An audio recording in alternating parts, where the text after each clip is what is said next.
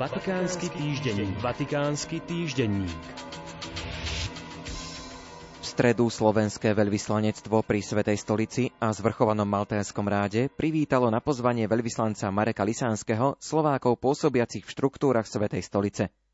Priateľské stretnutie sa viedlo v duchu spomienok na významné udalosti minulého roka. Veľvyslanec Lisánsky okrem množstva pozitívnych udalostí spomenul aj mnohé odchody – či už to boli zmeny na niektorých pozíciách alebo smutné odchody osobností do domu otca, ako napríklad kardinál Jozef Tomko, emeritný pápež Benedikt XVI, či bývalý veľvyslanec Jozef Dravecký. Tento rok sme si pripomenuli 30. výročie moderných vzťahov Slovenska so Svetou stolicou, zároveň si pripomenieme 60 rokov pôsobenia Ústavu svätého Cyrila Metoda v Ríme, 25. výročie povýšenia na pápežské kolégium a Ústav svätého Cyrila Metoda v tomto vzduší sa konala aj nedávna slávnosť odhalenia pamätnej tabule v Slovenčine nad hrobom svätého Cyrila v Bazilike svätého Klimenta, ktorá podľa údajov pamiatkového ústavu bude poslednou v rade národných tabuliek.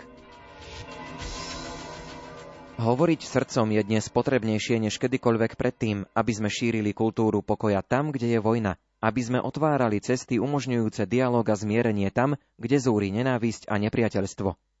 O tom píše pápež František vo svojom posolstve k 57. Svetovému dňu spoločenských komunikačných prostriedkov, ktoré bolo tradične zverejnené v útorok na sviatok patróna žurnalistov svätého Františka Saleského. Názov posolstva znie Hovoriť srdcom, podľa pravdy a v láske.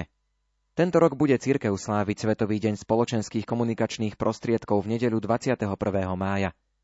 Pápež v posolstve zdôrazňuje, že všetci, nielen žurnalisti, sme povolaní komunikovať srdcom, v historickom období poznačenom polarizáciou a protikladmi, voči ktorým žiaľ nie je imúnne ani cirkevné spoločenstvo, sa záväzok komunikovať s otvoreným srdcom a otvorenou náručou netýka výlučne informačných pracovníkov, ale je povinnosťou každého.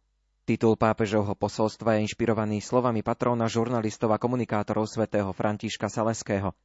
Tento svetec jemnosti a učiteľ cirkvy je jedným z najžiarlivejších príkladov hovorenia srdcom – konštatuje v posolstve Svetý Otec.